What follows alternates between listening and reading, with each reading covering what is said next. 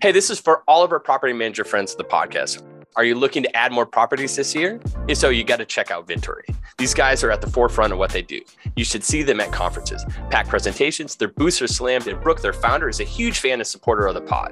Vintory has built the first and only software and services platform designed specifically to help property managers recruit homeowners and add new inventory to their rental programs. John, these guys are awesome.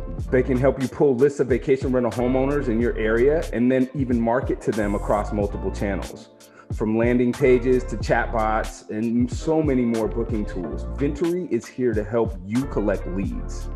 Their state-of-the-art CRM with marketing automation can help you easily track those leads and efficiently communicate with them across your entire team. The system can even automatically follow up with your leads instantly. Knowing that your leads are getting contacted right away is an awesome feature. The best part is if you sign up now, you can get a free homeowner marketing list and a free owner landing page. On top of that is 60-day money-back guarantee. Vintory makes it completely risk-free to try it out. They will even send you a $50 Amazon gift card just for taking a demo. To learn more, go to Vintory.com/no BS. That's VINTORY.com/no BS. Or just mention that you heard about them on the No BS Short-Term Rental Podcast.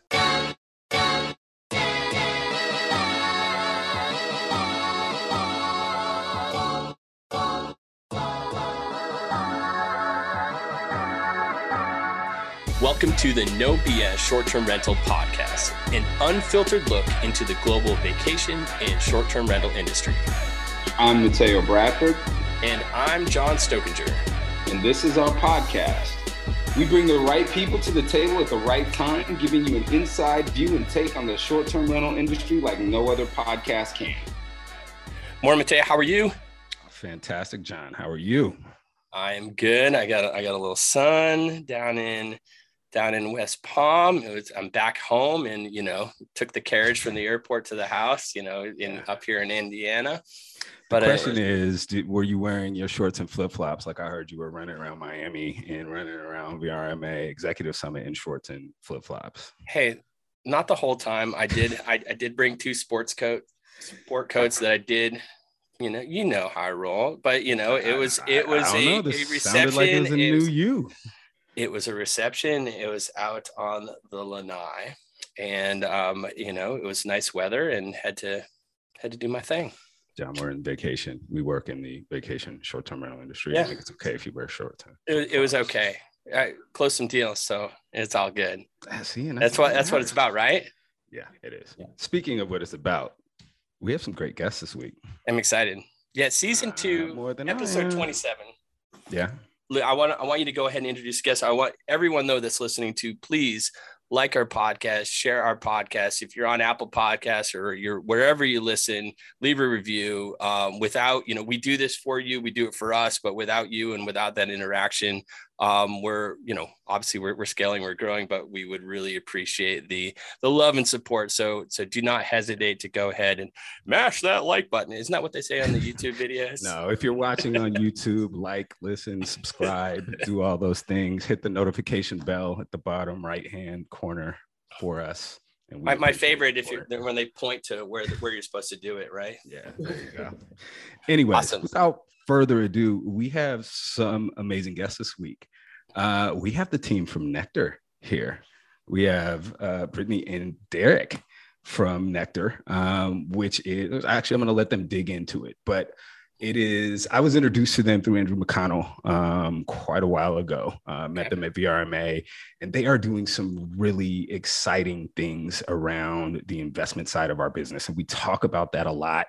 We talk about whether it's good, whether it's bad, whether it's middle ground. But one of the things that we do talk about is how it's changing the industry and how there's fresh energy, fresh blood coming in and changing how things are being done to, the world of finance and financing around short-term rental real estate. And so I don't want to dig any further into this. I want to actually get them in and introduced. So Brittany and Derrick, welcome to the No BS Short-Term Rental Podcast. We're ecstatic to have you. Thanks for joining us. Thank you. We're excited to be here. Yeah, thanks for that show. So they're in ATL, as we were talking about earlier. Shout out to Atlanta. Give us, so let's, so in, you know, we talk about, we always start with the origin stories, and, you know, this is an industry that, you know, nobody was in school. Well, maybe now people are like, hey, I'm going to go to school and learn and, you know, focus on short-term hospitality or short-term rental real estate as it is a thing now. Right. But no one was in school and with backgrounds like you guys was like, oh, I'm going to get into this short-term rental hospitality real estate. So, you know, let's start there. I won't make you guys get into the personal side of your stories if you don't want to, but like, I want to know your stories of how we got to Nectar. How did you get to where you are today? Yeah, we can. Yeah, I don't know. You want to kick it off? Or? Yeah, I can kick it off. So Derrick and I, we have different paths about how we got here, but we met in college. We were in the same freshman dorm at Harvard. And while we were at Harvard, we worked on like a couple of student organizations together. And after college, I took a different path. I went to work in corporate retail at Abercrombie & Fitch in Columbus, Ohio. I'm also from Ohio, so it was cool to be close to home. But I worked my way up to running a $120 million tops business for Abercrombie & Fitch. And then Derrick. Yeah, I had a more entrepreneurial bug in college, you know, started a few pretty successful organizations and started buying real estate, actually, you know, out of my senior dorm in Leverett, for all you you know, Harvard people out there. So quick side story, while you're sitting here investing in this type of things, I'm dropping out of college and being a snowboarder and selling, like, you know, bags of weed on the side, but that's a totally different story. That's better and an old story. Probably. You probably were making more money in the beginning, but yeah, I was doing that. Then I moved to New York and I worked at Goldman Sachs, where I was a fixed income trader, and that was great. Got a lot of responsibility. Also got to hang out with all the Harvard people went over to New York. So it was a great social part of my life. I heard about that pipeline once or twice. Yeah. But then I kept building a real estate business, and I'm from Southwest Atlanta. And Southwest Atlanta was pretty hard hit by the financial foreclosure crisis. So my neighborhood, you just drive around and they're like blighted, zombie looking apartments. Yeah. And I was like, well, if I'm in this business, I might as well do something. I was the first person from my high school to go to Harvard. I felt like I should not be sitting up here in New York. I should go back and figure out what, there was a disaster. There's an economic disaster. Someone needs to come home and do something. So I started, turned my business into basically a flipping business. We buy the crappiest, blighted, most messed up apartments in the neighborhood. We kick out all the gangs. We gut it, make it the nicest property in the neighborhood, and did that. Started asset management business to do more of that. It grew pretty quickly. We got to about 500 units, and I left Goldman 2013. That's how. And then Brittany joined forces in 2016.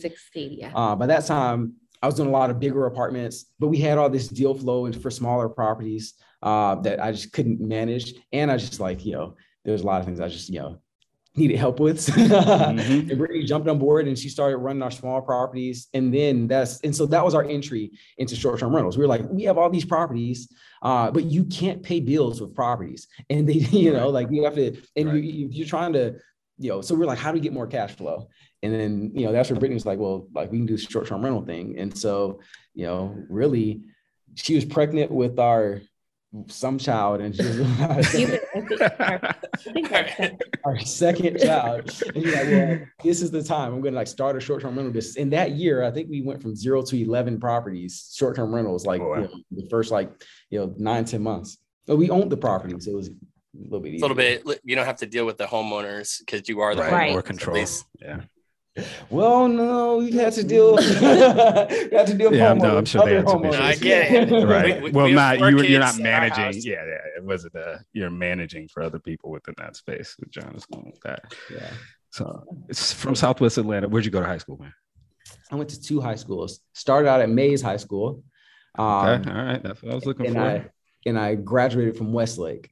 So both 2 excellent schools. Yeah. Two very excellent schools in Southwest Atlanta. I went to Morehouse. That's how I actually got to Atlanta. So I know and have lived in Southwest Atlanta for some time. Yeah. I know tons of people went to Morehouse. And also Morehouse got me into the entrepreneurial thing because they volunteered. Some kids from Morehouse volunteered at my middle school, actually. And taught about science and technology and all that stuff. And hey, 20 years later, I'm running to 25 years later, 30 years later. 20, man, you went to the numbers, brother. No, you don't have to change it. That's all good. But yeah. So that's a fantastic model and way that you came into the industry, came into short-term rentals. I can only imagine the issues that you had within the space, like learning how to cash flow the business. How did that parlay? How did that turn into Nectar? Yeah, I mean, really. So for us, in order to do, like when I joined the team, we were doing like smaller deals, and in real estate, in order to grow and scale your portfolio and do larger deals, you have to take on additional investment. Mm-hmm. And so, and we would take on an investment from LP partners. And when Brittany says smaller, she means like $2 million. Yeah. Thank you for that clarification. That's not where I was going with it. That's not where my mind went.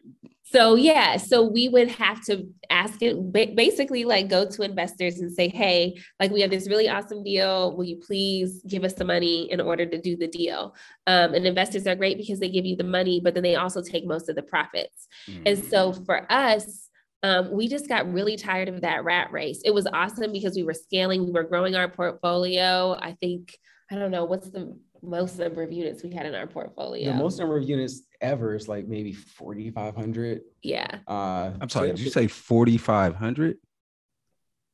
Yeah. That's what I thought you said. And these are multifamily, correct? They're not all short-term rent, like the short-term rental. You're doing multifamily stuff because I'm looking at both of your on LinkedIn right now, and I show that you're still doing your Domos co-living on one of them, and then Greenwood co-living on one of the others.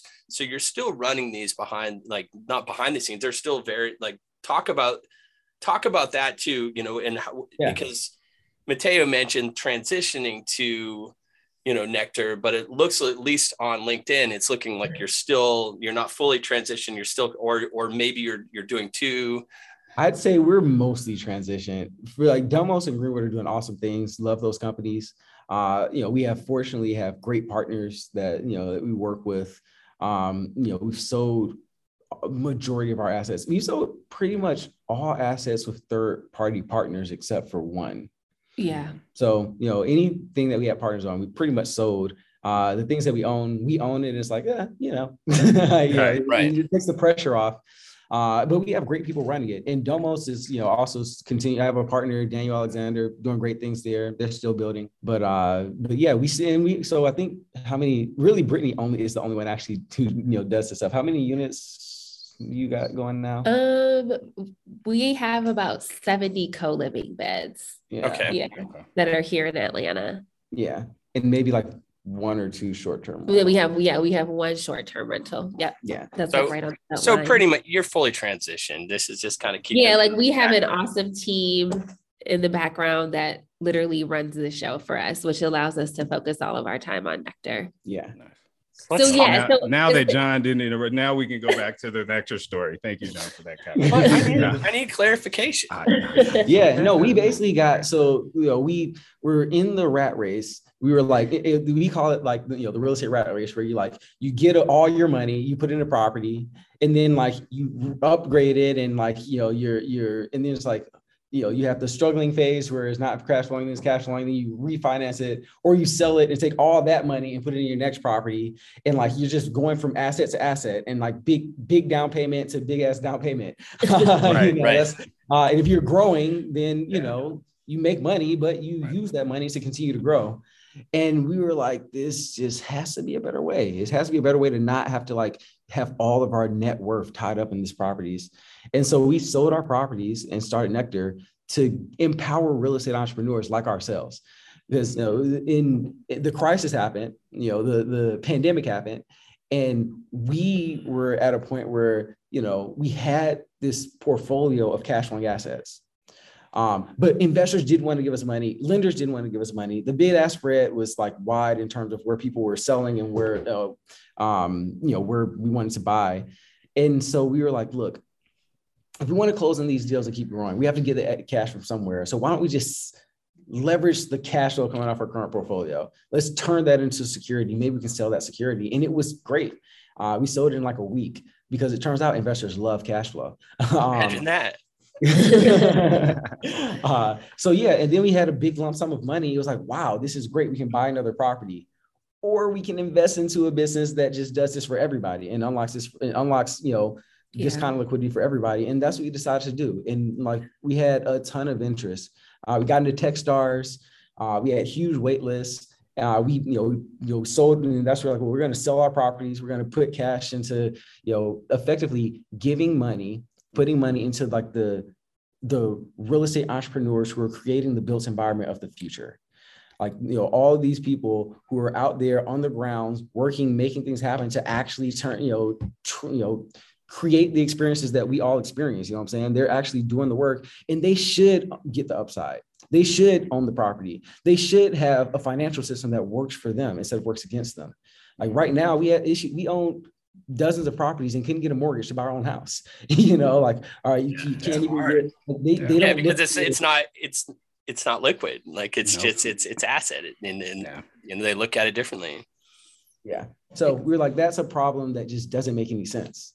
So that's why we decided that, we'd rather spend this next leg of our career focused on Nectar, in supporting other entrepreneurs as they scale and as they grow a portfolio, and we can help with cash. And, we've done it before. So it's great to be on this side of things, where we can, both advise and just finance, because a lot of people don't need advice. They just need the money.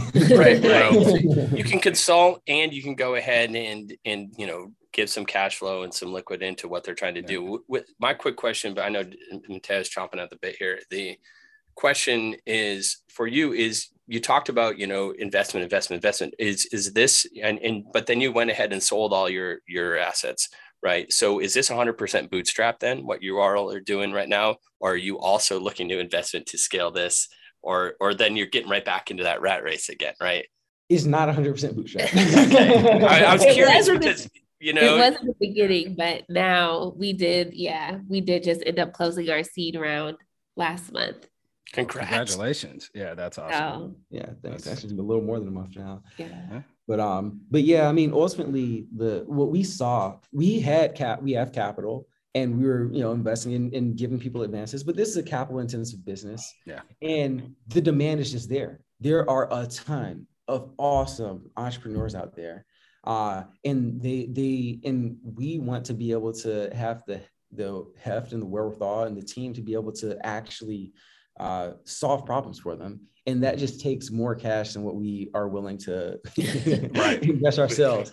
We want to make sure that we're, our cash is keeping us. Your cash, you got it. Yeah. No, I get it. So we raised some capital, and then also, so we give advances to real estate entrepreneurs on their future cash flow, on the net cash flow that they're generating, or fee income that they're generating.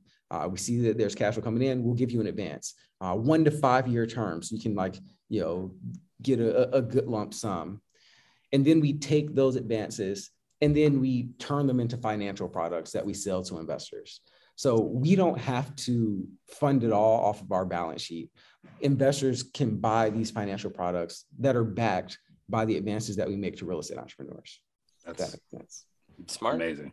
That's because it's, we know, and, I'm sure, through your time with Andrew, we talked to you about our experiences of rent to capital and what went to rent to, and what we found out, with the idea of paying fixed rent, we found out that property managers, they liked the idea, but they really just wanted the money to scale and grow their business and grow their portfolios. And there was there were no other options out there at the time outside of, traditional debt financing, or, if you are savvy enough to play in the VC world or investing world, it was just, those were really your two options outside of bootstrapping yourself. And, it's interesting talking about the advisory services around helping them, because a lot of times these managers, they want the money. in wanting the money and having a plan to be able to build a cash flowing asset that's actually viable are two very different things.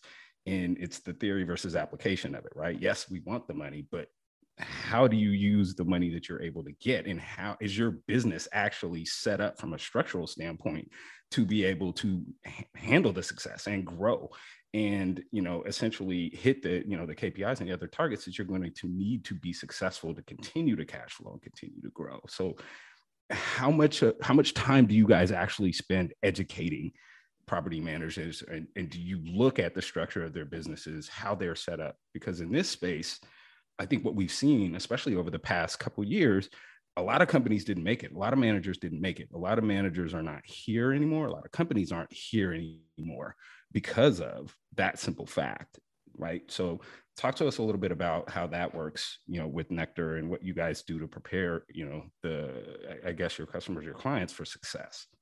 Yeah.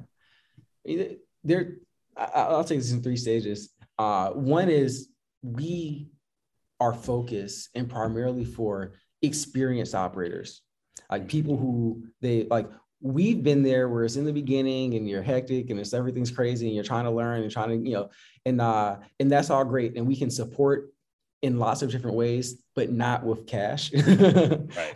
So like our just frankly, the product is for people who are, experienced entrepreneurs who have a business in place. They've done their first few and they're ready to go ahead and scale. They have their feet up under them.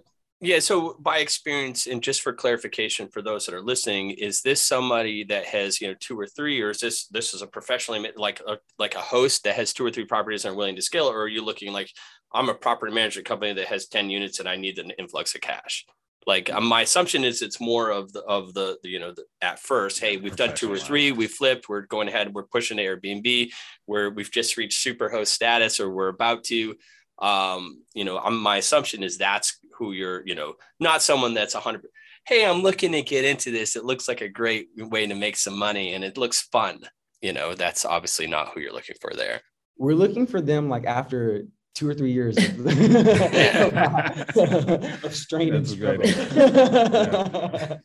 Yeah, we're looking for the battle-tested entrepreneurs that have at least 2 to 3 years of experience and have been in this 2 to 3 years of rental experience and understand the challenges that the short-term rental business has. Yeah, and that can be whether if you only own one or two, or if you, manage 10, or we're in terms of how big you are, we have solutions for, we've done deals with people with 2 units. We've done deals with people with 1,500 units. So it's more about, do you know what you're doing than how big is your portfolio? Well, and again, John, we can look at how many managers that had sizable portfolios and companies that had sizable portfolios that are not here today, right? So 100%, right? It's interesting when you have that conversation, right? And I hate to use the house of cards kind of analogy, but the reality of a lot of companies that are not with us anymore suffered because of that example, right? Like they're saying you've been through a war or something. but to them it was, right? Well, we have a lot of fallen soldiers out there from there's been some, it's and not some little ones, there's some big armies that fell down. No. And that's the thing. Yeah. And we look at another thing is we look at your financials. Right. So we're going to we want to see that you have experience, but then we're going to just look at the books and just the cash doesn't really lie. And we'll see, and we'll we like to see that you have, at least 4.5 stars, you're decent, or super host status. We weigh all these things, but the number one criteria is how long have you been running an actual stable cash flowing business? Mm-hmm. What can we see that you're actually cash flowing? And right. You're looking at track record, and you're right. Dollars don't lie. You're going to be able to follow it one way or another. Yeah. And I'm sure that your perspective of looking at it is very much so different than other financial institutions because of your experience within the space. And I guess my interest around that is how are you, you guys are creating a culture of how to look at this differently because, I talk to managers a lot. I'm a manager myself.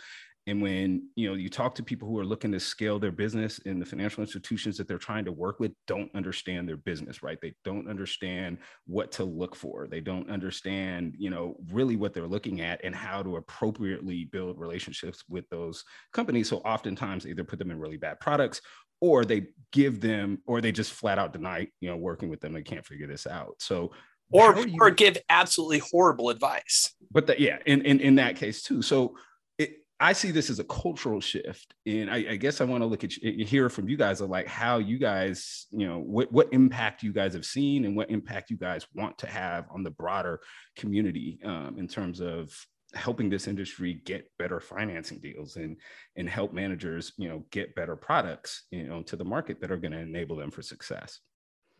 I mean, I came up from a background on Wall Street where you have companies that have all kinds of creative and innovative ways to get cash on their balance sheet so they can grow and expand. And that gives them an advantage over smaller companies, which, by the way, a lot of these smaller companies might actually have better products or might have actually have, you know, better service.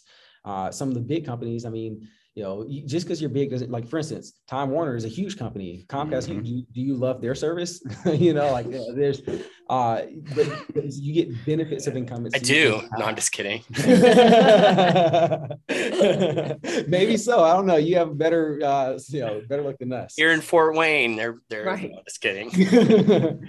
But like, you know, we want to be able to apply financial innovation to solve the financial challenges of real estate entrepreneurs.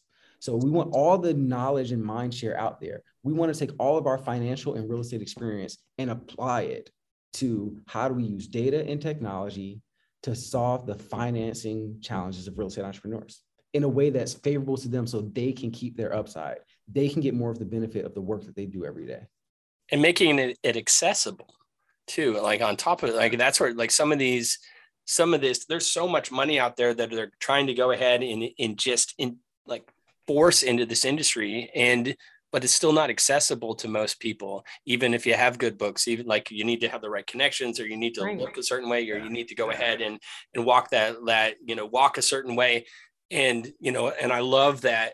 I love what you're doing and making accessible to, and I don't want to say the common folk, but like I want to say the hardworking people that want to go ahead and do this the right way, and they have books to back it, but it's still not accessible to everybody. Yeah, and I think like in terms of like talking to like our customers, you know, that we have now, really in talking to them, I think like one thing that really sets Nectar apart is that. So many times as a short-term rental entrepreneur, when you're going out and talking to these lenders, they're trying to find ways to figure out how not to give you money. Where like here at Nectar, like we understand what it means to be a real estate entrepreneur, to be a short-term rental host, and we're trying to find ways where we can work with you in order to give you capital up front so you can grow and scale without like taking on any sort of equity. So like for us, what's important is really like empowering this generation of real estate entrepreneurs to truly scale and like maintain and keep ownership of their company. Yeah. One thing that we know is that the future is not going to look like the past. The way that we use space is different now than before. And the future business leaders, the people who are going to create that future, they are not the same institutions. And so what we're doing is we're bringing, you know, institutional quality financing options so we can turn this industry into an institutional quality industry without having to give up everything, like the business. So having to live, you know, like without having to come through it the way we did, which is, you know, we might've had, you know, sold a $20 million property that we owned like, you know, 2% of. Right. You know, you know, so yeah. Looks great on paper, but what does it actually mean, you know, in the end of the day? I have a question or a transition to what you said.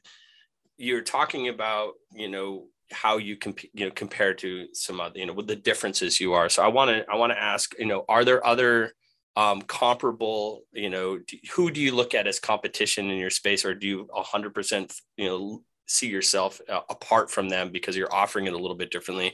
And then the caveat to that, or like part two of this question is like what can Nectar, or what does Nectar like not do like 100% wonderful? Like what can you get better at?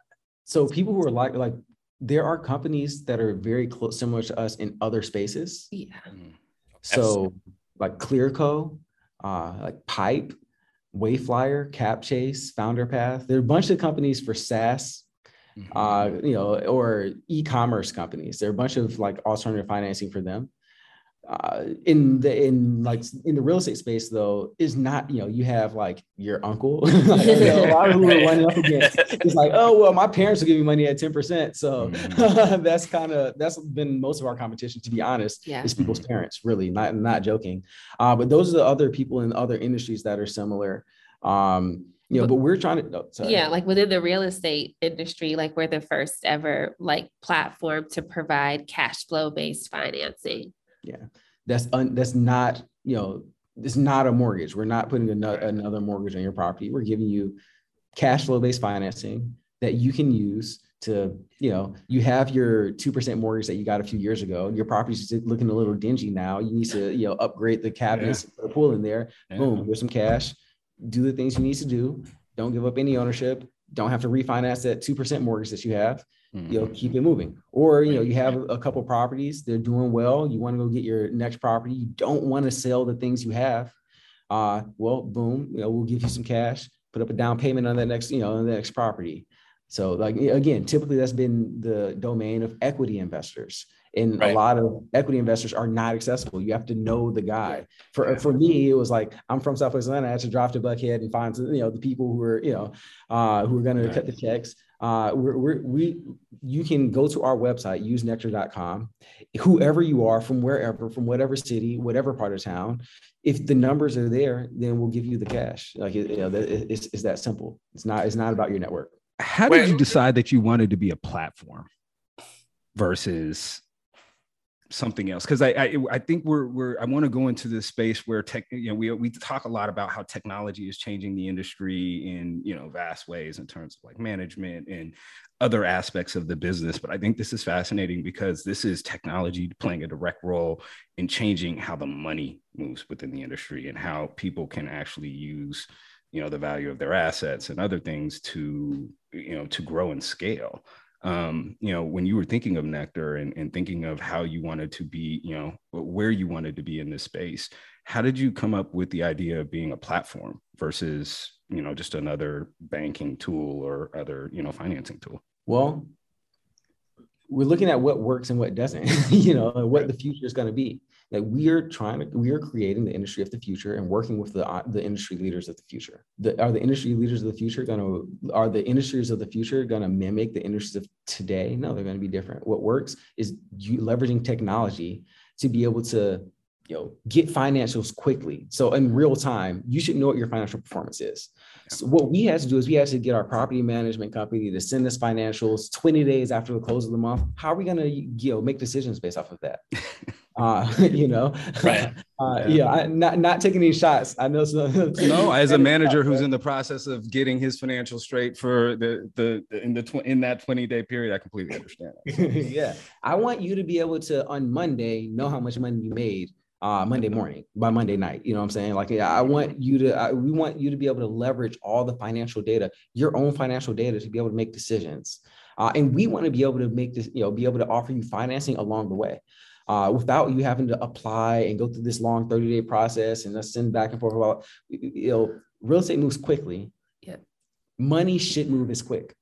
And we can use technology and data to give you insights into your own business. And for us to be able to tell you, hey, this is how much money we can get you at all times. At all times, you have, this is how much cash you have available to you via Nectar.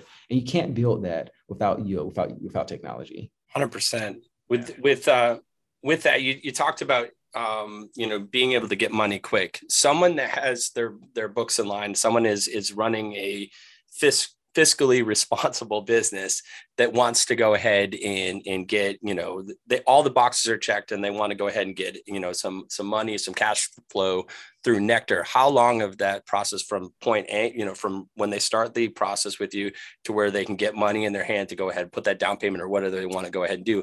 What's the, if all the boxes are checked, and there's no issues, you know, how soon to the cash in hand? Yeah, right now we can typically get people cash in as little as 7 days.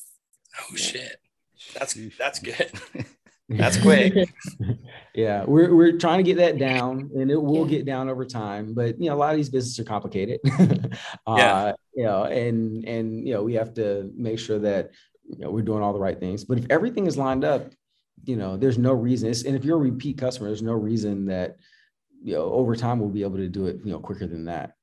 I thought 7 days was quick. I'm out of the loop if that's... That leads to my part B, though, that I asked earlier.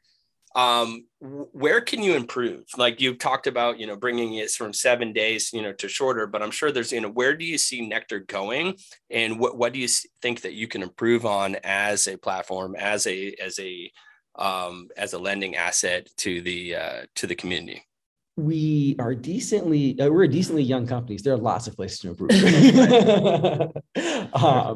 One thing that we don't do great is we don't work with properties that are not stabilized, where like you're buying something new and you're going to turn it into short-term rental, things where you don't have a lot of, track record. That we're just not good at that. We're not, and we're not able to provide financing, even though there are good opportunities there. Instead, we look at stabilized properties, and then you can use the cash to go and, buy a destabilized property if you like. We're still, we need, in order to use data to make decisions, you just need a lot of data, and it just takes time to get. So, a lot of people apply, we'll have more data and we'll be better. I know that data game, we're in the, I'm part of a very large company with Hopper, but the homes vision is very much a startup. And we don't have the data we need, coming in for homes to do exactly what we want yet. Yeah. So there's I totally understand the data grab and needing that to be able to move fast and quick. Yeah. Yeah. And I would say one other thing that we can improve on and are improving on is just like the time it takes to underwrite a deal. So just this week, we're launching our new Plaid integration. So now we can plug directly into our client's bank account. So it's much easier for us to pull the financial data that we need in order to get people a decision on how much money we can actually advance them up front. So, we're really trying to leverage technology in order to help us make decisions for funding much quicker. That's awesome. It's these relationships with these different tech pieces in the APIs and making it work. And I bet your developers love you. But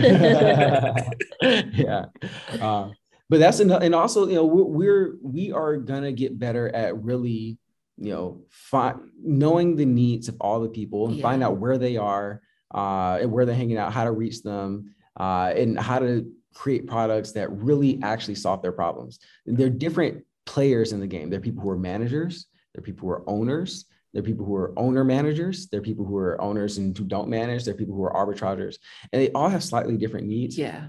Right. And there are some people who are buy and hold. There's buy, renovate, and rehab and refinance. They're different types of business structures. People own a bunch of properties in one entity. People own a property in each entity.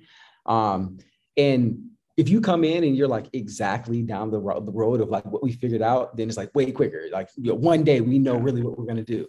If you're slightly off from that, it's like, okay, well, we have to like build this specific use case. This guy owns these and manages these, and there are a couple ARBs, and there's like, people come to us with crazy stuff.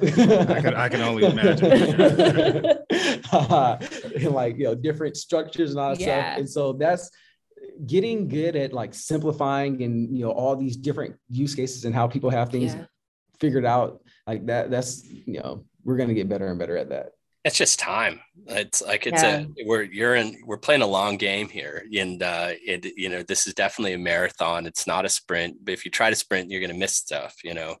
This is and I love that you're trying to, you're looking into the future, and you're seeing, you see your roadmap, where you want to go, but at the same time, you're like, hey, we need to get better at this, and we need to understand our user, our guests, our client better, And yeah, it's again, back to data. It's understanding, these, based on these criteria, this is, normally they're going to go into this, this funnel here. All right, great. We have a pretty good idea. All right, there's going to be some anomalies along the way. And then you're going to have to, all right, we're going to push them in this direction. But I love it. I love where you got, where you both are going with it. Question for you and your guests maybe too. So like, what are the best ways that we can, what should we be doing to really solve the problems of your business? Like you all, have properties and, we're managers, like, where, like, how is it, like a revolving type thing, term loans, like what, how do we know when you need money and like, what are the ways that financing can be a tool that we're maybe not thinking about? Great question. Number one thing you're doing right is, coming on our podcast. We appreciate you. Total shameless plug. I think, the first step is, when I think Nectar before today, I thought about the bed I sleep on, and it's like, it's not necessarily. So it's a branding thing. It's under, you need to get the word out. That didn't really answer your question. But I think by getting the word out and letting more people in the space know who you are, what you're doing, why you're doing it, which are all amazing, like the directions you're going with this is exactly what our industry needs, just by, putting your brand out there and getting more, like you're going to get more, maybe Mateo can answer this better because Mateo does manage properties. I myself am just on the vendor side of I'm on my fourth company in the short-term rental space. So I think it's different coming from a company like Rented that had rented capital and, seeing, having that experience and talking to thousands of managers who are looking to, scale their business and want capital to scale their business. I think one of the most important things that you can continue to do is, how can you utilize technology to help people in sustainable ways, right? In ways that work well for them, that are truly going to help them with the goal of expanding their business. And that takes understanding their business. It takes listening and getting a realistic idea of where they're at within their business. And it sounds like you guys do a good job of that. So I think the answer to that question in shorthand is, continue to listen to the people that you feel are your ideal customers and build products that, are going to get them to success. Right. And, everyone wins with mutual benefit, right? Like how do you create the win-win? Create, something that's going to build the platform, build your business, but also build successful customer relationships, because those are going to be your biggest cheerleaders going forward. The more people you can help within this space, the more businesses you can help become successful and grow and scale within this space when others are struggling specifically in this area. I think the better off you will be and the better off the company will be. And I think you guys are spot on using technology, thinking outside of the box, not doing what everyone else has been doing before, but finding new roads to, show success for your clients and customers. It's a no-brainer. To add to that, I think speed, thinking about it when Mateo was talking, I think, continuing with your speed to give money to those that need it, because we know how cutthroat this industry is. And if there's that one piece, there's one, in this market, there's this one home, there's, 4 or 5 people that are going to go ahead and want to bid on it, or 10 to 20, depending on the market, they're going to go ahead and bid on it. And if you can get, actually money in their hands to go ahead and close that deal quicker, speed's going to be a big issue and a winning factor for you all. In 7 days right now, it seems pretty amazing. But, if you keep chipping away at that, if they have the right financials, that's going to help for sure. What's next? That's a great question. I don't know that we get a lot of questions. I love it. I love they turned the table on me. I was like, oh, shit. We asked the questions here. So actually, I got a question for you guys. We met in San Antonio at VRMA. And one of the things I always talk about, I didn't come from the space, right? And so every time, I always ask people like, so what were your impressions like when you came into like the professionalized space of vacation rental management? Like how was that experience for you? And, what was it, how did it turn out to be versus what you thought it would be? And, you know, how did you, you know, hopefully, you know, just give us your feedback of what you think about the space. How was your first VRMA? How's your entree into the industry? So I don't remember what the name of the speaker was, but he showed like a video of like him and his daughter dancing for like, you know, like a minute that went viral. And I was not. Was that Andrew? No, I don't. It was some speaker, and I don't know. But that was not my expectation. I was like, it's gonna be like old people. I don't know. I don't know. I think that it was pretty. Like we've been in the industry, we've been in the real estate industry, mostly like multifamily, and it is not that different from what I expected, to be honest, because, you know, we've been in it from that perspective. There's definitely like a younger generation that has like a different energy that's like really strong. It's like a big contingent of the vacation rental space. And then there's like an old guard that's like a big contingent. And it's like, I think those two are more balanced here than in like multifamily or in finance, which where I was in before. So I think that's one thing that, you know, was surprising, I guess. I don't know. Were you surprised by the lack of diversity when you look over the crowd and you to see the predominantly white?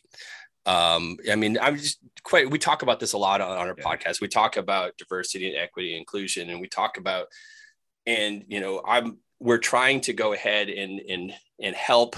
We're both on, DEI subcommittee. Mateo actually, is co-chairs the committee on VRMA. We do a lot with this. Was that surprising to you, or was it expected? I'm assuming it was expected. But how, with your thoughts, I'd love to know how do we go ahead and bring the like short-term rentals and vacation rentals and investing in this and open this up to, or like just show how amazing this industry is to a more diverse and eclectic users and people. I probably didn't say that eloquently. No, that was great. That's real. What I would say is that I was not surprised. And I come from the finance and the multifamily industry. They're not diverse either. Right. Brittany was in corporate retail, also not diverse. So like the places where people are making money are not diverse. Like, this is kind of we have a history, a specific history, where like there are literally economic sanctions placed on the community, and that is just kind of how it is. And it takes a long time to, mix things up. One of the big things and one of the reasons why we exist. Like when I started my first real estate business, the goal was to create impact at scale. And one of the big issues is I was building in my community. There wasn't that there was a lack of demand there. It was a lack of capital there. Lack of funding. It wasn't a lack of know-how. There are people who worked for construction companies and knew literally how to build. There were people who worked for management companies and knew how to manage. There weren't people who can go to who our biggest competitor is, which is mom and dad, the bank of mom and dad. That's our biggest competitor at Nectar, people's parents that they get in. Like a lot of Black people's parents don't have money, that just is real. And so that's one of the reasons why we, started Nectar, not specifically to give money to minority communities, but just realistically, if we're giving money based off of your performance and not based off of who you know. Right. Yeah. Love it. That makes Thank it so you. More diverse. Yeah. Who doesn't have that friends and family bank to draw down on? Yeah. Exactly. Right. Exactly. It's same with hiring. It should be based on merit and credentials, not based on who you know and how you got there and whose ass you kissed on the way up. We see that all the time. Thank you for answering that question. It's interesting, it's like, my answer to that question is always they're the nicest people in this space. Like it was weird. Cause I came from retail, like finance on that side. And I was just like, you're never going to find competing banks, chumming it up with each other and hey, yeah, that guy's great. Our product sucks. Go talk to him. Or hey, it was super cordial and super nice, at least on the front end of it. And I was sharing cliff notes. Really? I was like, yeah, it still catches me off guard a couple times, but you know, it is hospitality at the end of the day, right? It is real estate, but it is also very much so hospitality, which is people driven. So yeah. Well, we appreciate you both jumping on and learning about how you got into this and learning about your mission and Nectar and you know, we're going to go ahead, obviously, on the website, there'll be a link to Nectar, use Nectar. Is that correct? And use nectar.com. Yeah. Awesome. Yeah. We'll go ahead and have a link there. We'll obviously share it across all the social, but thank you so much for joining us. I learned a ton we really want to have you on in another year and talk about your growth, see where you're going. Of course, we'll bump into, I'm assuming you're going to be in Vegas. I'm waiting for the invite to come work in Atlanta. I don't know about John. Don't worry about that. We can. We'll invite John. I need to get down there too. I take that back. John is actually coming to Atlanta, so we're gonna have to throw some short-term rental parties down here. Yes, you know what I'm saying? We got Daniel. We got Andrew. I got y'all. We have a good contingent. Like we have. Yeah, shout out to Jamie at AirDNA and everyone. We have a big community. Yeah, all people who have been through the office. That's awesome. So, thanks again, guys. Appreciate you so much. All right, thank you.